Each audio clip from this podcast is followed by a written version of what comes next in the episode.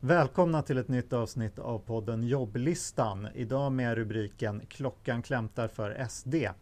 Jag heter Mikael Fältbaum, chefredaktör på Arbetsvärlden. Och jag heter Jonna Waltersson och chefredaktör för Arbetet. Jonna, jag tänkte du skulle få berätta lite om er nya satsning Farligt i jobb. Jag kollade på en film som ni har lagt ut och eh, det är ganska svindlande. Det är lite actionstämning på er, er nya serie. Berätta. Ja men precis, det finns ju jobb där ett misstag kan kosta dig livet eh, och där säkerheten är allt och det här ville vi uppmärksamma på något sätt och då fick vi idén att vi ska sätta en eh, GoPro-kamera på, på några yrkesverksamma personer eh, så vi verkligen får se hur, hur ser deras eh, arbete ut.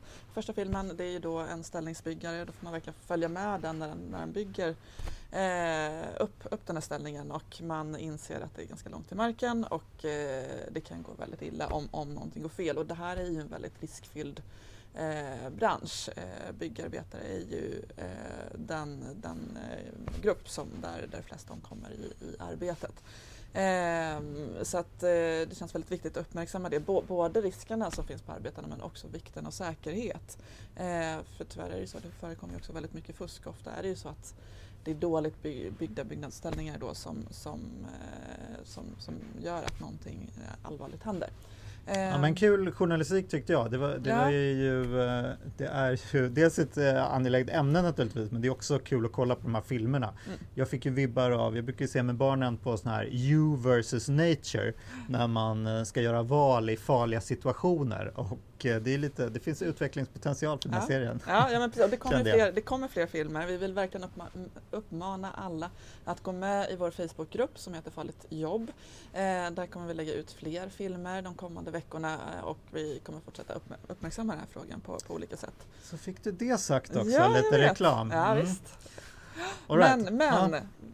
veckans viktigaste ämne, klockan, klockan klämtar för SD. Berätta. Mm. Nej, men det var jag som eh, gjorde en liten spaning att eh, det gick inte så bra för Sverigedemokraterna i kyrkovalet som var i veckan. Eh, och eh, frågade mig lite grann, kan man dra några slutsatser utifrån de här, det här? De backade med ungefär 1,5-2 eh, procent.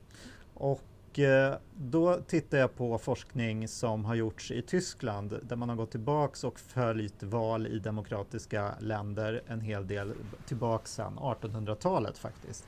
Eh, och då så ser ju de trenden att finanskriser är ju det som väcker högerradikala partier. De brukar öka sitt stöd med ungefär 30 procent eh, fem år efter en finanskris. Eh, och eh, sen, efter de där fem åren, då är utvecklingen mycket mer osäker. Alltså det kan bli kvar eller det kan gå ner. Om man tittar långt tillbaka historiskt så har det nästan alltid gått ner till botten igen där man började innan finanskrisen, stödet för de här högerextrema partierna. Mm.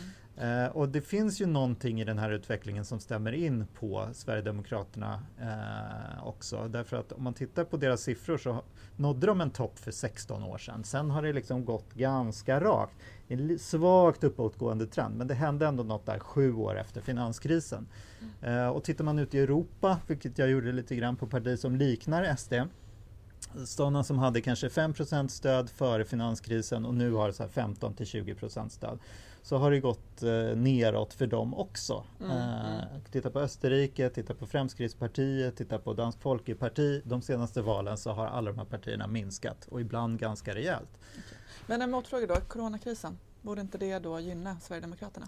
Dels har ju SD varit ganska osynliga i coronakrisen får man ju säga. Men eh, det den här forskningen kommer fram till är ju att finanskriser är väldigt speciella. Alltså, inga andra kriser påverkar egentligen högerradikala utan det är just finanskriser. Och de, eh, drar en massa, de har en massa teorier om varför det kan vara så. Eh, och det handlar ju om att förtroendet för politikerna eh, undergrävts. Det här är någonting som de hade kontroll över, de hade kunnat reglera. Nu blir det ofta en massa räddningsaktioner för banker, vanligt folk kommer i kläm och det blir liksom, folk blir arga som mm. fan på, på det som har hänt på ja. politikerna. Och det är det som driver igång de här eh, högerradikala partierna. Mm. Ja, men vad spännande, det blir ju väldigt intressant att följa nu när vi närmar oss valår. Ja, Precis. Det var allt för oss för ja. idag. Eh, vi ses om två veckor igen. Ha det bra. Hej, ha det hej. Fint. Hej då.